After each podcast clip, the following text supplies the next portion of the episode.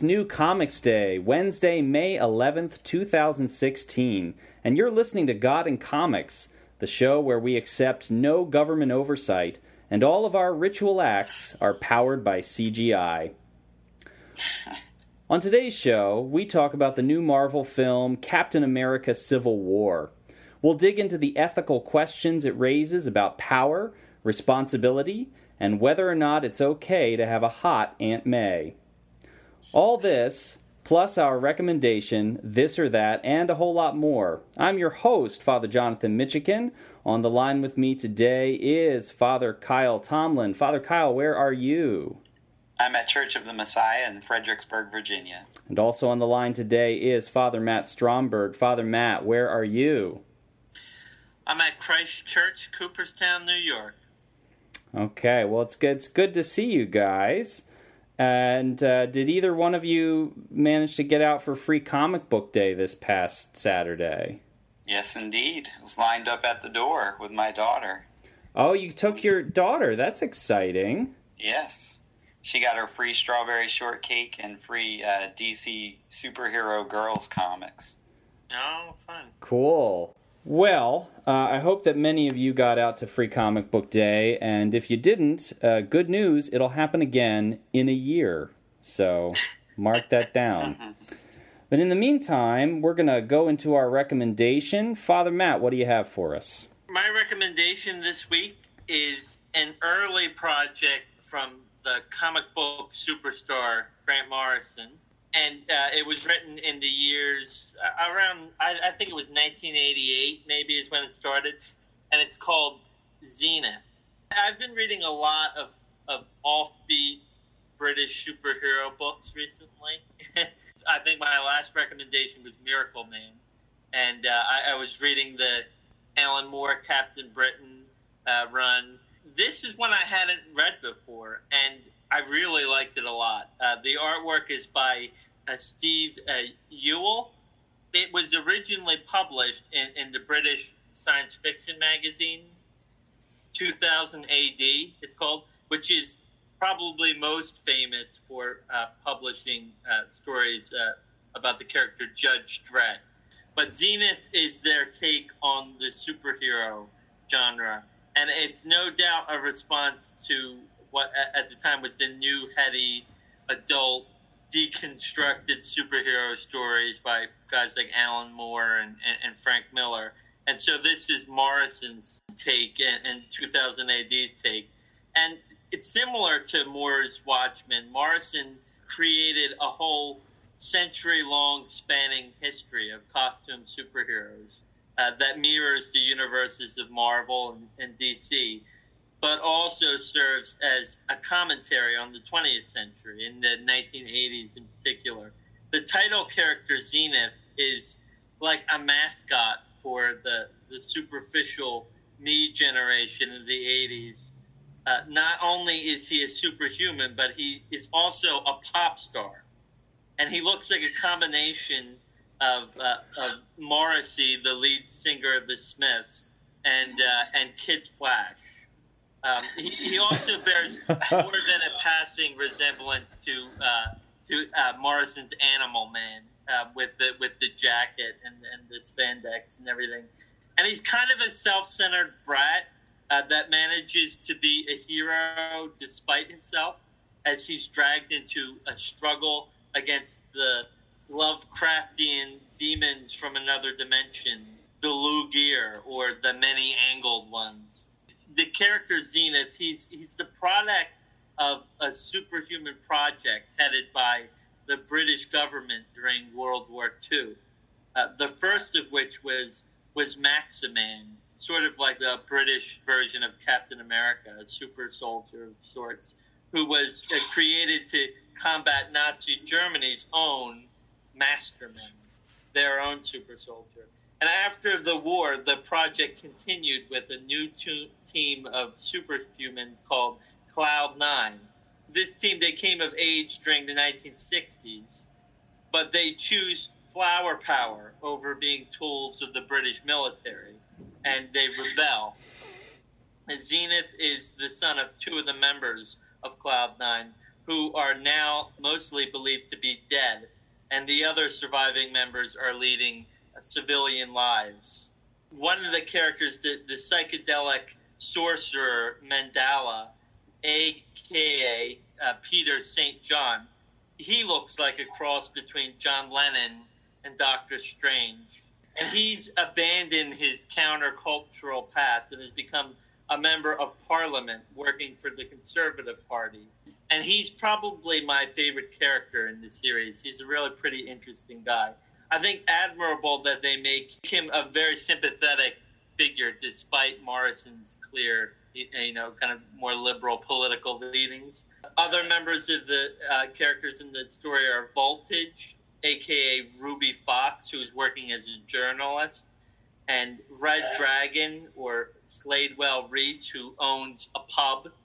And uh, all three uh, of these characters get pulled out of their superhuman retirement, and along with Zenith, are embroiled in this multi-dimensional battle against the terrifying Lloigor. The book, it's been out of publication for a number of years, but it was recently republished in, in four separate volumes uh, representing phase one, two, three, and four of the series. Uh, these books were uh, they, they were a delight to read. Really, I mean, I, I enjoyed them immensely, I, and I can't believe I never heard of it until recently. Grant Morrison is is one of my uh, favorite authors, and, and despite being an early effort, this may be some of the my I think it might be some of the best stuff that Morrison's ever done. Really, uh, it isn't nearly as off the wall as the Invisibles or Doom Patrol, but it has that offbeat quality that makes uh, Morrison really great. If you're a fan of, of Grant Morrison's writing or a fan of unique kind of alternative superhero books, you definitely need to check out Zenith. It's, it's well worth your time. Thank you, Father Matt, for that recommendation. And uh, we'll move now to our main conversation on Captain America Civil War. And joining us for that conversation is Alexi Sargeant. Alexi is a junior fellow at First Things Magazine. He has written for First Things, Aleteia, Acculturated, the Philadelphia Inquirer, and the Yale Daily News. He's also an aspiring playwright and director. And he wrote the screenplay for a new student feature film called Captain Invincible is Dead. Alexi, welcome to the program. Thanks. Uh, thanks for having me here. Great to have you. Now, I, I understand that uh, next month in New York, you're directing a play that was written by Pope John Paul II. Is that correct? Yeah, absolutely. I had the opportunity to direct The Jeweler's Shop, which is a play written by uh, John Paul II when he was Karol Wojtyla, and it's a exploration of marriage told through the interlocking and interweaving stories of three couples. Wow, that's that's interesting. I didn't actually realize that he had written plays. I knew he'd written poetry. Um, yeah, he but... was he was very involved with the uh, Rhapsodic Theater uh, that was operating underground in Poland during World War II, and even after the war, he went on and wrote several of these plays in the style of the Rhapsodic Theater. Cool. So where where is this going to be that that you're putting this on? Uh, I'm uh, having the performance at the First Things office. We have a art gallery space that we use sometimes for open art openings and chamber concerts, and this will be its uh, first time as a theater venue, so it's pretty exciting. Tickets are online if any listeners in the New York area want to come and see the play. That's going to be June 8th and June 9th. Wonderful. Well, that sounds like a lot of fun. Well, Alexi, we're glad that you're here with us today.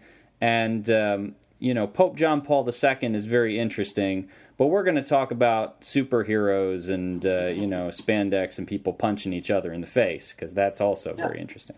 Yeah. I'm, I'm interested in that too, definitely. Good, good. Um, so. Uh, so let's let's talk a little bit about Civil War.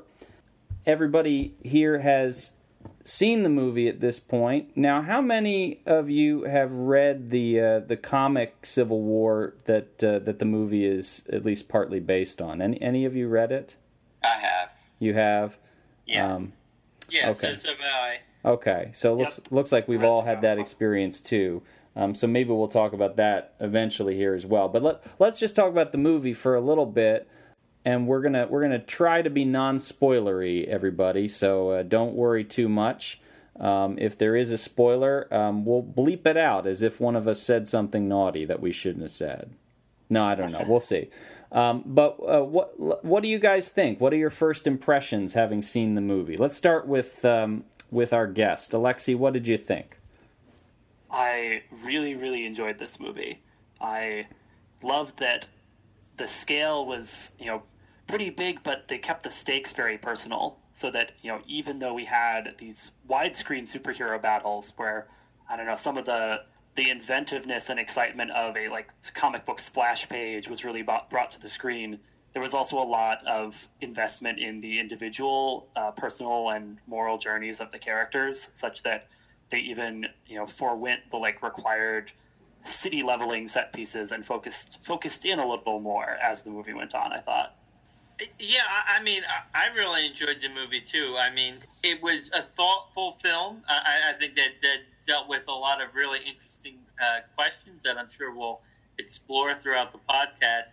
But it was also, I mean, just satisfying for for a comic book geek like myself. I mean, this was actually the first movie that I think I've ever went to the theater by myself to see, and uh, it was frustrating because I kept wanting to be like, "Oh my gosh, it's the Black Panther! Did you see that? That was so cool!" You know, or, or it's like, "Oh, it's Spider Man!" You know, uh, it was it was just very very exciting uh, film to watch. The, I think one of the best of the Marvel franchise so far, and I, you know, I was a little worried about how they would pull off squeezing all those characters in there, and not all of them kind of get the same focused attention.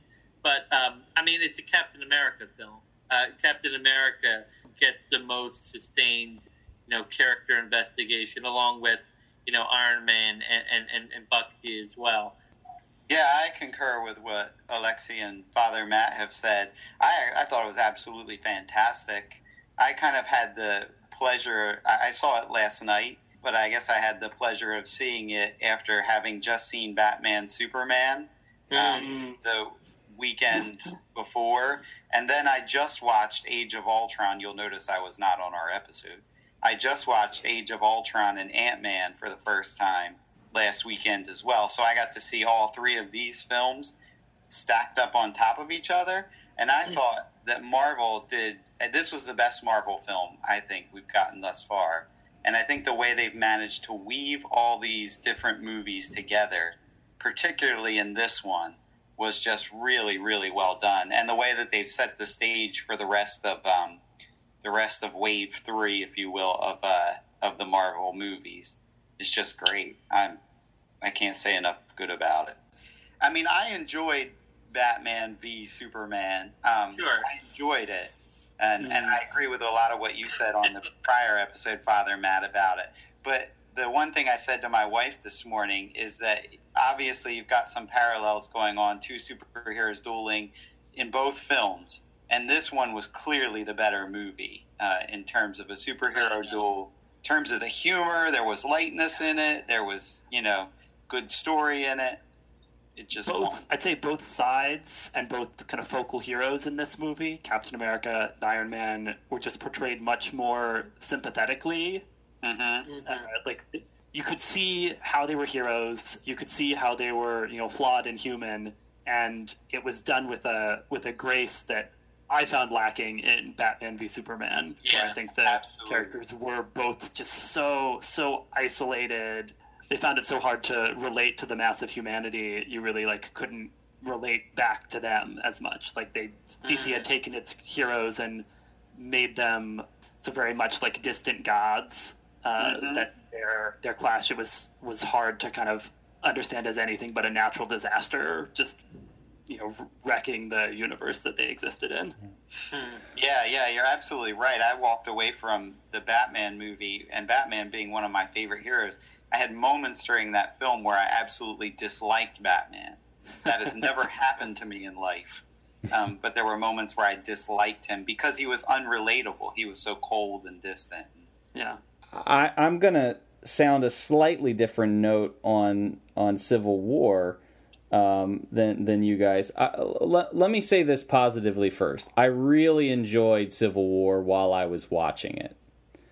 Um, it's it's That qualifier. no, see, li- listen, it's very entertaining. They do the uh, the the punchy stuff really well. So, like, as far as like a good like solid action film, I think it was a good solid action film. The Um, Russos can film a fight. Yeah. but there were some things that I didn't really like about this movie, particularly on reflection afterwards. First of all, just like this is more aesthetic than anything else, but like I I I found Spider-Man his movements the CGI that they did with him was not as good as the CGI they did on the first Tobey Maguire Spider-Man movie in like 2001 or whenever that was. And I thought that's really a shame. You know, like it just he did not he didn't look like a person when he moved. Um, and um, and that didn't seem to happen with any of the other characters, but for some reason it seemed to happen with him. Plus, as already mentioned, um, Marisa Tomei as Aunt May. That's that's that's not right. Come on. Um, you know. You know what? I, I, I, no, I, I, I think that's a, a, a refreshing new take on the character. And and if you're gonna make Peter Parker that young, why would his aunt be like 98 years old? Yeah. I don't know why that is, but like, go ask Stan Lee because that's the She way was, he made it was like it was like 1963, and she was like so frail, and it's like we, we still had this character until like until recently. I mean, she's still alive.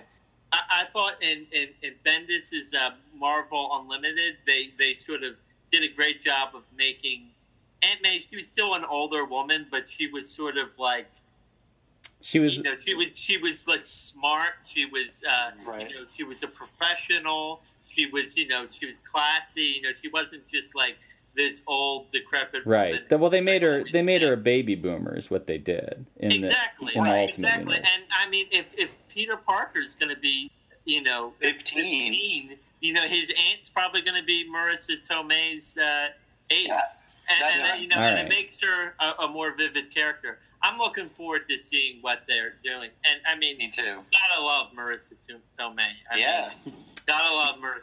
She's a doll, I- and you know, great actress. Right. I do, just not as Aunt May. I- That's all. I am on Team Aunt May. I am too. I'm with you, Matt. okay. Though he doesn't he doesn't call her Aunt May. He just calls her. He just calls her May. Yeah, because that's Yeah. the hip thing to do. Yeah.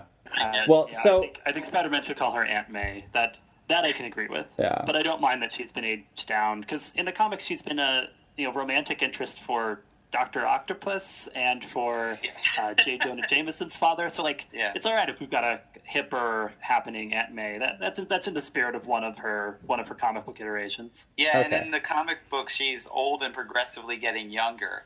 As time goes on, she just ever gets younger and younger and younger. So eventually, she'll end up being Marisa Tomei in the comic book. All right. Well, so so you guys are, are wrong about that. So let's let's talk about the other things that you might be wrong about. So here's my big problem. My big problem wasn't the Spider-Man stuff. Here was my big problem. Thinking about this film in comparison to the way that the Civil War story plays out in the comics. And I know that they're going to be different, and it's not that they're different that bothers me, but I feel like in the comic you had a much more upfront ethical set of questions that surrounded personal relationships and i felt like in the movie it was a lot more punchy punchy and i didn't quite see the same sort of development so after reflecting on this here's what, what i think the problem is i think the problem is that they tried to take a story that was very well crafted for where the Marvel comic book universe was at the time that it came out 10 years ago and tried to fit it into the Marvel Cinematic Universe where it is now. And those two things, story wise, don't look the same. So, for instance, some of the differences. In the comic, it involved the entirety of all of these superhuman characters spread out in various incarnations across the country. Uh, here, it only involves the Avengers. And to me, that brought the stakes down a little bit because basically we're talking about a group that was already essentially a government organization. I mean, that, you know, not exactly, but they had, you know, they started out as a creation of S.H.I.E.L.D., and now they're going to be upset because they have to be you know, it just it, I didn't understand the conflict in the same way. Similarly, well, they, were, they, were, free agents in Age of Ultron, right? Which was happening. Sure, sure, sure. Um, but similarly, you know, one of the big things for you know in the comics was that everybody's secret identity was going to have to be revealed. And you know that isn't a thing in the Marvel Cinematic Universe uh, because we basically know everybody's secret identity. So like there just there are things like that that didn't have the same stakes, but also like this wasn't just the U.S. government. Like I think when this story was told in 2006, it was still close enough to 9/11 to the Patriot Act to all this kind of stuff that it had that kind of energy going. And so it could be and remember like the heroes were all like escaping into Canada. Like that was their their big way out um, because this was all stuff that the US government was doing. Now you have this situation where it's international uh, the oversight that was going to come was going to be through a panel of the United Nations that was going to have these various checks and balances on it and because the story itself is so different, it was hard for me to see what was at stake and where the you know where the lines were. And it seemed to me like they didn't spend very much time on that. I mean it was a two and a half hour movie and they spent like way more time beating the snot out of each other than they did you know digging into what are these questions and what do they mean? I mean, you know, obviously, like they got they got to spend a lot of time beating the snot out of each other. I understand that. That's like what people come to see, and they did in the comic too. But you know, like they had stuff in the comic about like this almost wrecked uh, the marriage of uh, Reed Reed Richards and and um, and Sue and Sue. Um, you know, like the, the, interpersonal stuff was just very like front and center, and um, I don't know. I, it didn't seem like it had that same kind of um, uh, urgency here. There's been a big question in all of these movies that's um, all the superhero movies that have recently come out, and that has been the increasing amount of violence and destruction that takes place in these movies. And I think Batman and Batman, Superman, and this movie both are trying to tackle that issue and in that, I see a, a, sense of urgency because there's a reality that when these heroes try and do good, there's a lot of catastrophe they leave behind. So, how do you deal with that? What do you do with that? And I think both movies tried in some way to answer that question and, and how that impacts their ability to be heroes in do the things that they feel called to do, but do it for good and not not have death be a side effect. Yeah, yeah. I also think the uh, political context of the movie is so very different from the comic book, like like you pointed out, Father Jonathan. But that the adaptations they made helped it to uh, helped it to speak to where we are now more. Like th- this in this movie, the Civil War doesn't have anything to do with American civil liberties, right? Like the the the comic book Civil War made secret identities a big thing, and those just basically don't exist for anyone in the Marvel Cinematic Universe, save now for Spider Man.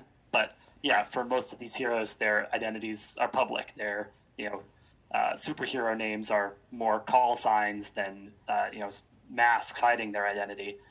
But instead, instead of that kind of civil liberties angle, it was more of a humanitarian intervention angle and like an international governance deal. Because, like you said, yeah, they're the accords they're being asked to sign would put them under UN oversight. And I think Captain America is kind of rightly skeptical that the UN will send them where they need to be, given uh, the history of the UN and the realities of uh, international relations. Like, no one actually brings this up in the movie because presumably they want it to play overseas. But can you imagine if, you know, China and Russia had veto power over where the Avengers could be deployed, they would just never get to do anything.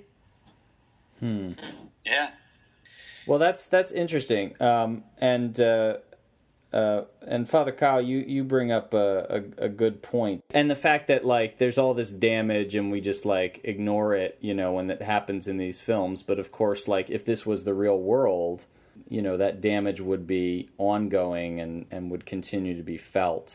So um, they do, those, they those do a good job points. in the movie, I think, making it so that kind of collateral damage is reflected in the personal journeys of the characters because you see how Iron Man's own post traumatic stress reflects the civilians that have been caught in harm's way during during their battles. You see how uh, know, Scarlet Witch grappling with the destructive potential of her powers is both about you know her figuring out who she is and her place in the world, and also how can she avoid you know harming people when she's trying to help them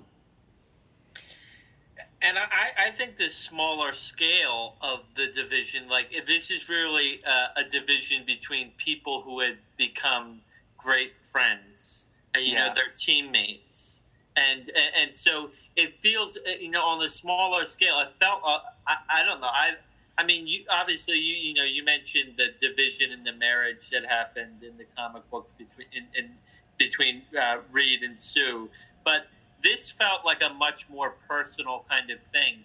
And, and, and you could feel, you could see them all trying to still be friends. And, you know, they still yeah. have enormous respect for one another. But they also have these deep differences.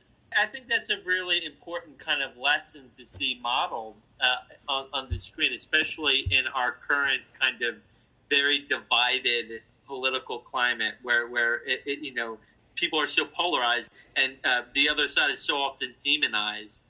Here you have Captain America and Iron Man still have a tremendous amount of respect for each other, but they find themselves on opposite sides of this, you know, this very important decision. I think uh, I think Black Widow's role is really important there because she, you know, is she disagrees with Cap about the the merits of these accords, but she still shows up when he's uh, when he's going through a kind of personal crisis early on in the movie, uh, and you know expresses the friendship and solidarity there even a- across these lines. So her kind of whole arc has to do with these conflicting loyalties. But I'm glad they have a character who's consistently interested in de-escalating conflict and seeking reconciliation if possible. Yeah, I mean, very relevant for our current situation in the church, in, in, in the hmm. country, um, just across the board you know, I, I, I think this was a, a, an interesting film for sort of exploring friendship with deep differences.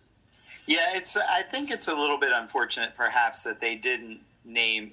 Maybe they, if they had not attached the moniker of Civil War to it, it wouldn't call to mind the comic book Civil War. You know, that's one thing. Although the reality was that there was a civil war taking place, and the other the other side of it that I thought about is maybe they would have done better to have called this an Avengers movie and called it Avengers Civil War. I agree. Um, to to mark the fact that there was a conflict within the Avengers rather than just you know a broader mm-hmm. sort of civil war. I mean, it, yeah. it may have helped, but it, it as we've said, it's answering two different issues. The comic books going in dealing with one particular set of circumstances, and this is dealing with another. So, in some ways, it's not entirely fair to compare the two. But Captain America is also clearly the hero, right? I mean, it's his yeah. sort of. Can I say I, I I love the kind of the moment of truth, you know, that happens in this beautiful Anglican service. That's right. At, at, at, yeah. right. I mean, that just uh, that was so cool. Plant yourself like was, a tree by the river of truth. Yes, yes. Well, yeah. and that great passage, as you as, as you quoted from from I think it's from Mark Twain, in in the comic book, uh, Captain America quotes it at length, and yeah, I, I mean, uh, what what is the what is the whole quote? Does anybody have it? Um, yeah, I can pull it up in just one second. Uh, the uh, or at least at least the end of it. This might not be the whole quote, but the end of it is when the mob and the press and the whole world tells you to move. Your job is to plant yourself like a tree beside the river of truth and tell the whole world, no, you move. Yeah, I, I, I think that's originally from Mark Twain, if I'm not mistaken. it might well be. It really encapsulates the stalwartness of Captain America. A big divide between him and Iron Man in this movie is actually just a question of uh, of trust, because Cap kind of trusts his instincts and convictions. He trusts that his love and friendship will be able to pull uh, Bucky back from back from the darkness, right? And Iron Man doesn't have that kind of trust really in in anyone. You know, he, he kind of keeps trying to trying to give some give someone else responsibility, whether it's uh, an artificial intelligence, you know, in Age of Ultron, or in this the, the UN, right? Because he doesn't seem to have that trust for himself or for his teammates. Hmm. That's an interesting point. Yeah. Let, let me ask you this though, because it, it's all well and good to look at it through the lens of the film, and and you all, you all are making me rethink this. By the way, I, I feel like I need to watch the film again now and and uh, and reconsider. But let's put ourselves for a second into this world, like not just as viewers of it, but let's pretend we actually lived in this world where all of these events had taken place and where these superheroes aren't just you know fictional creations that we look at for fun but that the, they're like real people how do you think you would feel at that point about whether or not there should be some kind of regulation on them Yeah, that's a good question. You know, I mean, my initial reaction would say yes, there should be some form, but then I immediately start to think no, because it prohibits them from doing some of the things they may need to do in order to be able to save more lives. That's a tough one.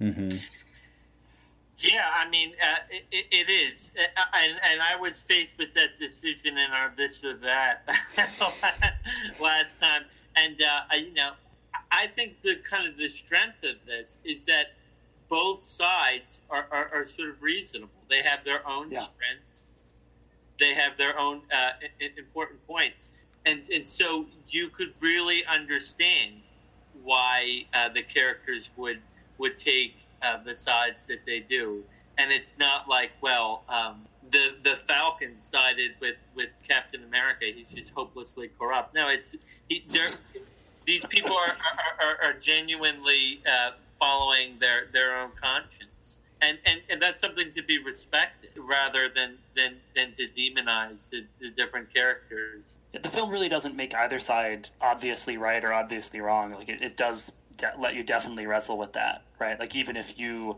are are rooting for Captain America a lot, his, his name's on the movie and he's a he's a great character. You can still see how maybe he's gone overboard, right? Maybe he trusts himself too much and should be listening more to Iron Man's reservations and interest in more formal structure governing these these hero, heroes and their activities. I think the comic book did the same thing. The comic book left you in that middle place because you could see both sides of it as well. Yeah, I don't know. I kind of feel like the comic book had Iron Man side just kind of cross a couple moral thresholds, though, that made it much harder to for them. I don't know. For me, the movie was more balanced. There's a great moment um, in the comic where Doctor Strange is um, is off with the Watcher, and he's refused to take part on either side, and he's fasting. Hmm. And so the Watcher starts asking him questions. You know, why don't you take a side? And he says, "Well, because you know, because obviously, you, you know, you could you could end the whole thing with your power right now. Why don't you do that? And he says because precisely because you just said that. Like I I have too much power and because neither and he puts it right out there and says neither one of these sides is exactly right. They're both coming with with some things that are right and some things that are wrong and they need to be able to figure it out. And so then the watcher says to him, "Well, then why are you fasting?" And he says because this is too important. You know? and I need, you know, I need to do something for the good of the world. And I thought, wow, what an amazingly interesting moment, especially that he's fasting. You know, there's this like little interesting religious undertone to that.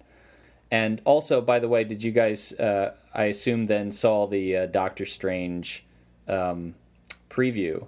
Yeah. Yeah. That I'm looks excited for him to stoked for become part of this universe, definitely. Yeah. that looks pretty badass. And I have to say, I've never been a huge Doctor Strange fan, but I'm now suddenly like, oh, I got to go back and read a whole bunch of Doctor Strange and get ready for this thing.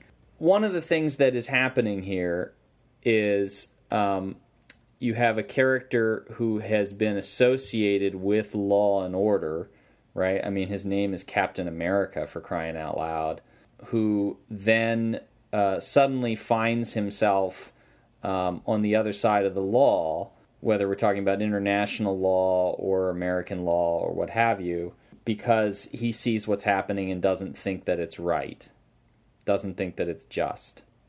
So, my question for you all is when, if ever, is it okay to break an unjust law? Whenever it's for the good of your neighbor, that would be my answer. That's a very simple answer, but. So, how do you know when it's for the good of your neighbor?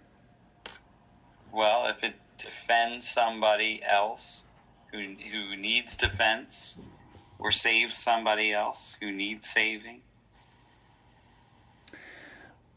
that would be part of it.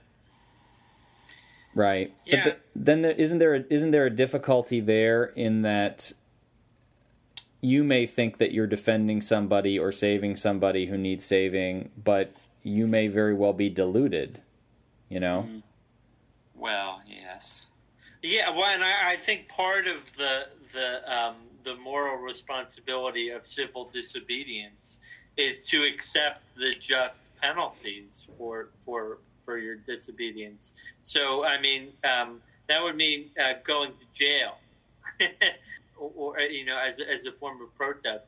It upholds, you know, the rule of law, but it also uh, allows uh, room for uh, for conscience.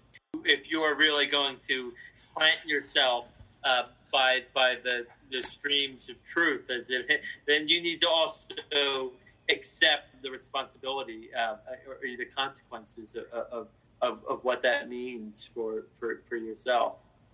One concrete example comes to mind right uh, on this topic. It's Edward Snowden, uh, and I read like a number of different uh, perspectives on him, and you know there were people who approved of what he did, but thought that he should nonetheless have uh, stayed to stand trial. Right, basically, kind of for exposing illegal government activity through illegal means, he should have nonetheless, you know, faced some kind of penalty for treason. And he has faced a penalty of a sort by, you know, having to flee, but he's, you know, he's fled. He's not stood trial. That's an interesting question, right? But like, at what point, when a government has broken so many of its own laws, does it, you know, cease to be something that uh, you should justly submit to at all? Hmm. Mm-hmm. Right. Well, so in I, I, thinking about this in, in a Christian context, I mean, there's where the, the tear is, right? Because we've got, on the one hand, we have, you know, certainly clear passages in Holy Scripture that tell us that we should submit ourselves to government. And, uh, you know, We Rome. render unto Caesar what is Caesar's. Sure. Um, Or Romans 13. Romans Romans, yeah. exactly. And we don't necessarily get off the hook for that just because government is not always what it should be, right? I mean, Certainly the Roman government was not. right, Right, it was Nero, one of the worst emperors ever that Paul was writing that under. right. So, but then on the other hand, there have to be times where we say no. Um, and I think, at least for, for Christians, the, the, the answer to the question, when do you say no, is when what government is asking me to do violates a higher law, right? When what I'm being asked, higher authority than yes, the government. exactly. So if, if what I'm asked to do goes against, um, materially goes against the word of God in a way that is injurious, not just to me, but to others, I cannot be a party to that. You can see that in Jesus' own life and the way that he lives that out.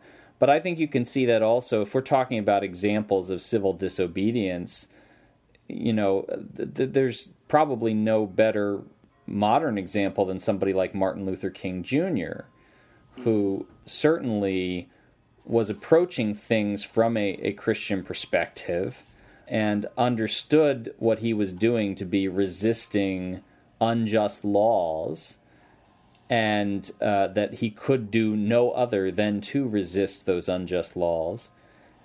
Yeah. And, um, you know, I mean, if you ever read something like his letter from a Birmingham jail, it is just filled with, I mean, not just scripture, but, you know, he quotes Augustine, he quotes Aquinas. You know, he understood what he was doing to be out of his place as as a Christian and as a pastor. And yet, at the same time, he did go to that jail, right? Like he didn't, you know, go and therefore I will kill anybody who tries to lay a hand on me or something. Like he he does submit even to the unjust authority, even while he is standing against the unjust authority. Elizabeth Anscombe, the philosopher, also was arrested several times in her life, both as a she she practiced what she preached, right? So she was a philosopher of, of action and of when violence could be justified. And as a young woman, she was arrested for anti-war protesting at, at different points. And uh, as a 90-year-old woman, she was arrested for protesting uh, outside abortion clinics. So she had a kind of strong, consistent ethic of life that led her into conflict with civic authorities several times in her storied career. Yeah, there's so many examples. Another one, you know, Father Daniel Berrigan, who just died uh, not very mm-hmm. long ago, who was uh, arrested for his protests against nuclear weapons and and um, yeah. the Vietnam War and things like that. But again, you know, the the thing with all of these is we we always end up coming back to that question of how do you know, right? How do you know that the law is unjust? And I think that's a difficult one to unravel particularly if it's you know you against the world right if like everybody everybody else says oh no this is fine that doesn't necessarily mean it is right you could be right and everybody else could be wrong but right. especially because um, there's a a lot of people are just kind of comfortable with the status quo as long as it you know remains a status quo mm-hmm. uh, i think that's uh, a point that the movie raises very well. It doesn't matter what the press says. It doesn't matter what the government says. It doesn't matter, um, you know, what if everybody else disagrees with you. You you have to stay true to your own moral conviction, despite all that. I, I think that's a good word for for the church, especially as as, as Christian conviction becomes uh, less and less uh, you know the accepted norm of society to say mm-hmm. just because the culture around us is changing just because they might call what's wrong right it doesn't mean that you should. You need to stay uh, planted by the the waters of truth. I love that i mean it, uh, an allusion to psalm 1 right? Right. It, uh, you know it, it, it's very uh, a beautiful statement and uh, and calls for courage. It's true heroism and and uh, it's it's demonstrated by Captain America in the film. It's yeah. almost paradoxical that uh, Captain America is portrayed as such a kind of uh, countercultural hero, but it but it makes perfect sense in the the universe the film has portrayed, right? But the kind of the kind of general culture stereotype would be that Captain America, you know, it must always be this establishment person, but you know, by virtue of being a man out of time, right? By virtue of being a man of conviction, sometimes surrounded by people too eager to, arguably too eager to compromise. Captain America has, you know, both in uh, the comic book, right, and in this movie and in many other portrayals, uh, become this figure, you know, that stands for what is right, often when the whole world is against him. I think we have to always be careful, though, in the way we phrase things.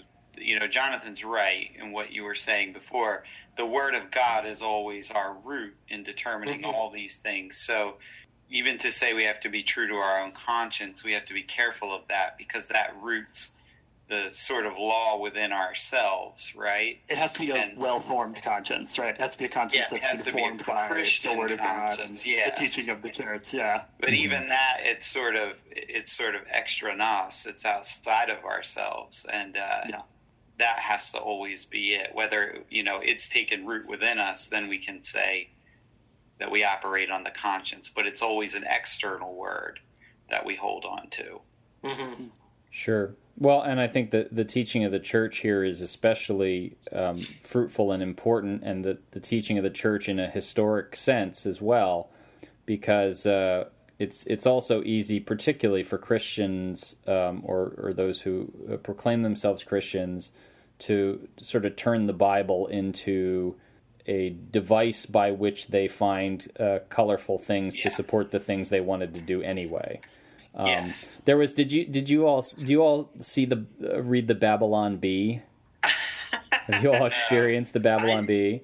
The Babylon I Bee. saw those. You did, yeah. The Babylon Bee is like it's it's a relatively new thing and it's wonderful. If you haven't discovered it, you should. It's it's basically the Onion for uh, evangelicalism.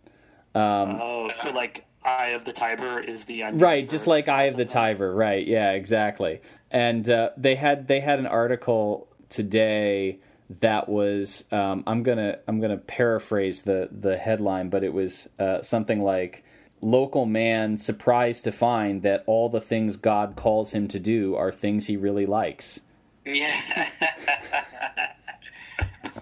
Yep. Well, that is going to do it for our conversation about Civil War. There's so many things that we can say, perhaps things that we uh, should say, and hopefully you will say some of those things to us. Let's keep this conversation going. You know, there are many kinds of media, friends. There is the mainstream media, which you may have heard of.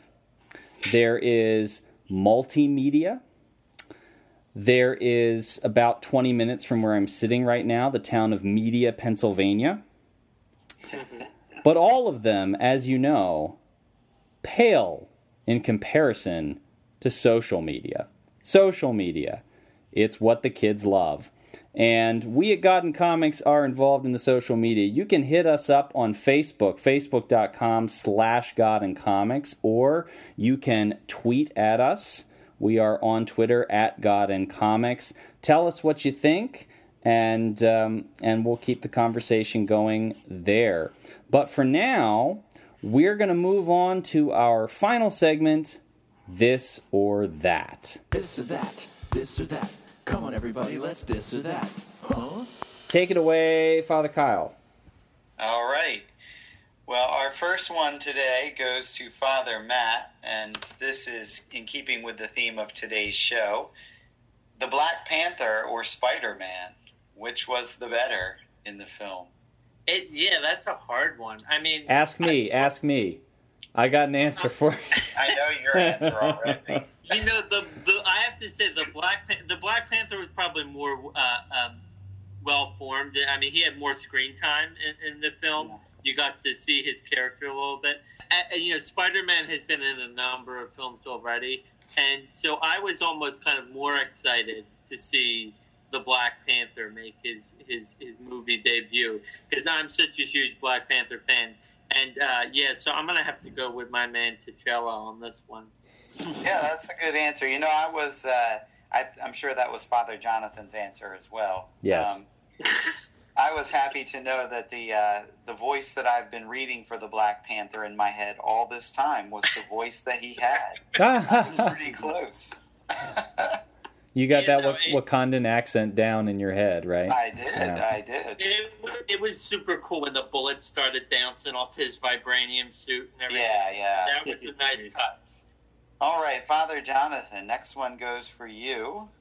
The Phantom or Flash Gordon? Interesting. I think I'm going to go with the Phantom. Yeah, I don't really have a good reason other than that I just think the Phantom looks cooler.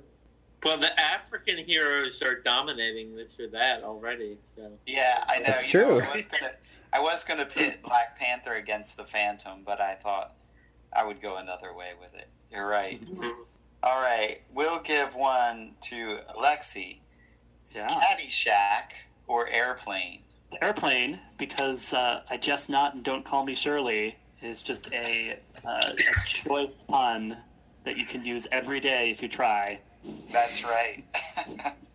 Good choice. Both great movies, though. All right, we'll go back to Father Jonathan. Cool Whip or whipped cream? Cool Whip. I I like my whip topping fake. That's how I like it. I'm not going to apologize for that. You, You like know- sweetened chemicals? I know, right? Like, well, it's just certain things, you know. Like, I know, like, I've read Michael Pollan. I know I'm not supposed to like this stuff, but you know, I can't help it. Like, and I'll tell you another thing. You didn't even ask this one, but I'll tell you anyway. Margarine tastes better than butter. I'm sorry, No. it does. Oh, tastes better than butter. ridiculous. That is ridiculous. First of all, first of all, I don't want to spend six hours trying to butter my toast, okay? Which is what happens when I pull real butter out. You know why? Because real butter doesn't want to actually go on my toast. Margarine's like, I'd love to go on your toast, Jonathan. I would love that to happen. Butter does not do that. And uh, it's just it's it's better. I'm sorry, it is And better living through chemicals. Jonathan has crossed the threshold. You're supposed to leave the butter out so that it softens. Then it'll go on your toast just fine. yeah, but then that's gross too. Then you get the like Hashtag slimy like uh, the slimy butter like rolling around in the package and um, it's just ugh. Okay. I mean, I'll cook with butter, but like I'm saying, when you're buttering bread, I'd rather have margarine. There you go. I'm sure Aunt May never uses margarine. Well, Marisa Tomei, Aunt May probably does because she's so young and hip and with it. And that was going to be my next this or that. But Oh, Oh, really? Okay, well, what was it? we have kind of already answered that one along the way. Um, but we'll ask Father Matt that anyway. The Marisa Tomei Aunt May or the comic book Aunt May? Well, uh, see, the comic book Aunt May is so diverse. Um, Yes, we'll go with the original comic book Aunt May. well, you know, um, we've only um, seen the briefest of glimpses of, of Marisa Tomei as Aunt May, so I, you know, I'm going to withhold, you know, proclaiming her to be the the best version of Aunt May, uh, and, and say, you know, I, the the comic book Aunt May. And, uh, my favorite Aunt May is um, probably the the most vivid character is is, is Bendis's uh, Aunt May from Marvel uh, Unlimited for Spider-Man Unlimited. Hmm. Everyone always remembers their first Aunt May. I, I, I thought Wow. uh, mainstream Marvel Aunt May. Oh, I thought Sally Field was a great Aunt May too, but she didn't really get a lot of screen time in the movie. not much material. Mainstream Marvel Aunt May once was uh, being deceived by the chameleon, pretending to be Peter Parker, but she actually secretly saw through his disguise and slipped drugs into his tea so he'd be knocked unconscious. And meanwhile, she'd been knitting the whole time. And then when the camera, you know, the comic panel shows what she's been knitting, she's been knitting a sweater that says "Got you" or something on it. So I thought that was pretty cool. if if you'd like a if you'd like a great Aunt May story in one of the recent uh, runs of Howard the Duck by Chip Zdarsky, Aunt May teams up with Howard the Duck to fight a, uh villain who has been taking over old people and making them do bad things.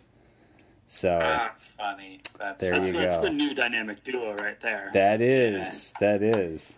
Before they decided to relaunch Spider-Man yet again, they were talking about doing this whole series of Spider-Man movies, and one of them was an Aunt May movie. It was about her espionage past that they were making up just for the sake of having that movie. What would that be? That's so Quite an idea. Like, Yeah, like agents, or like a Peggy Carter, Agent of Shield, but the Aunt May version. Oh man. May Parker, agent, agent of so Shield. bad. All right, Alexio, I'll give you this one. Um, Alrighty. Green Lantern Kyle Rayner or Green Lantern Mm. Guy Gardner. Uh, Kyle Rayner. Kyle Rayner, hands down. Kyle Rayner is an artist who uses his brain to create very complicated constructs because of his vivid imagination. Guy Gardner is most famous for once getting knocked out by one punch from Batman. Yeah. So give it to Rayner. That was actually my first introduction to Guy Gardner. Was that uh, issue number five or six of Justice League Yeah. when Batman punched him in the face? I love that. Yeah, he's, he's a great character in his place, but his place is getting punched by Batman. yeah. No, you got to you all got to give Guy Gardner his due. Come on here. First of all, Guy Gardner is able to wield both a green ring and a red ring at the same time. Okay. Is he really? So I'm pretty sure Wait, Kyle Rayner. Kyle Rayner was the White Lantern, though. Uh, yeah. Well, why does Guy Gardner look like he I'm not cut s- his hair by putting a bowl on his head? Guy Gardner was also Really, Guy a, a, a a very lame haircut. Guy Gardner was also a Baltimore City cop. Like he was like a, a, a tough guy. I'm not saying he's better than Kyle Rayner. I'm just saying like he he's not a joke, man. Like you know, give him give him his due. That's all. That's all I'm saying. Yeah. Well, Kyle Rayner has the better name. Uh, yeah, I know what you mean. Rayner, right? Yeah. That's right. Captain Crunch or Alphabet? Um, I'm gonna I'm gonna have to go with Captain Crunch. Yeah, Captain Crunch is um, is a pretty tasty uh, pretty tasty cereal. It it destroys your insides to eat it, but um, you know that's true. I find with most good things. So I like to have Captain Crunch with Cool Whip personally. well, see now that's that's that's the difference between you and me. Margarine. I prefer putting margarine on mine. Yeah. Serving of margarine as well. I have to tell you, this just reminds me. My father-in-law has a um, a dessert that he likes to concoct every once in a while. That is wheat thins, butter spray, and whipped cream. Uh, That is genuinely disgusting. That is very gross, isn't it?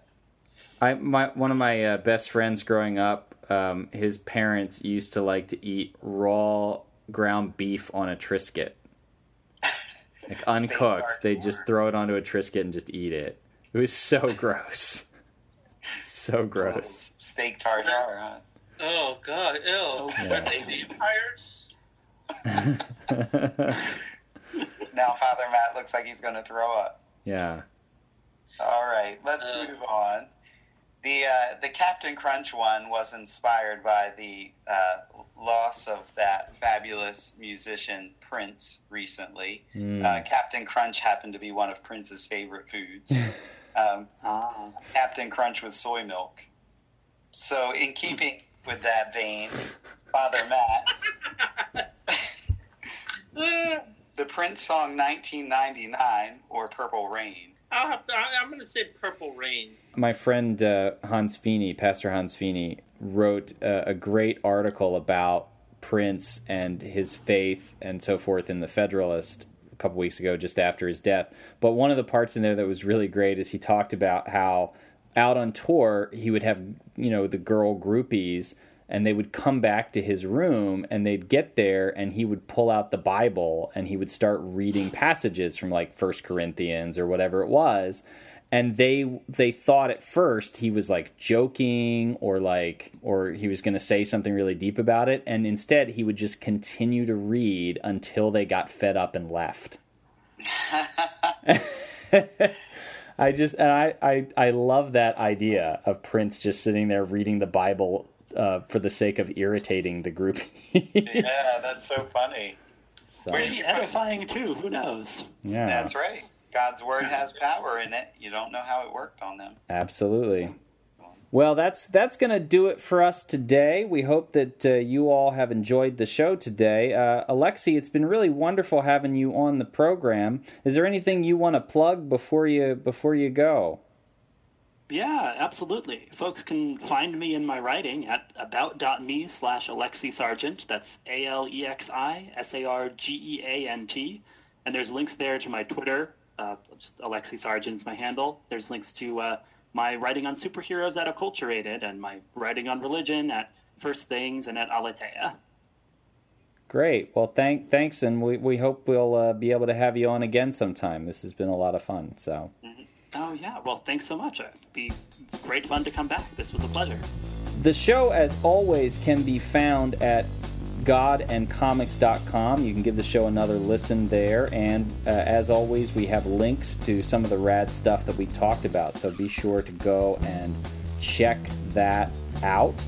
Our theme music, which you are hopefully banging your head to right this moment, is by Father Paul Wheatley who always picks the correct side in any sort of clergy civil war that he finds himself in. Until next time, I'm, I'm Father Jonathan Mitchican, I'm Father Kyle Tomlin. I'm Father Matt Stromberg. and we'll see ya.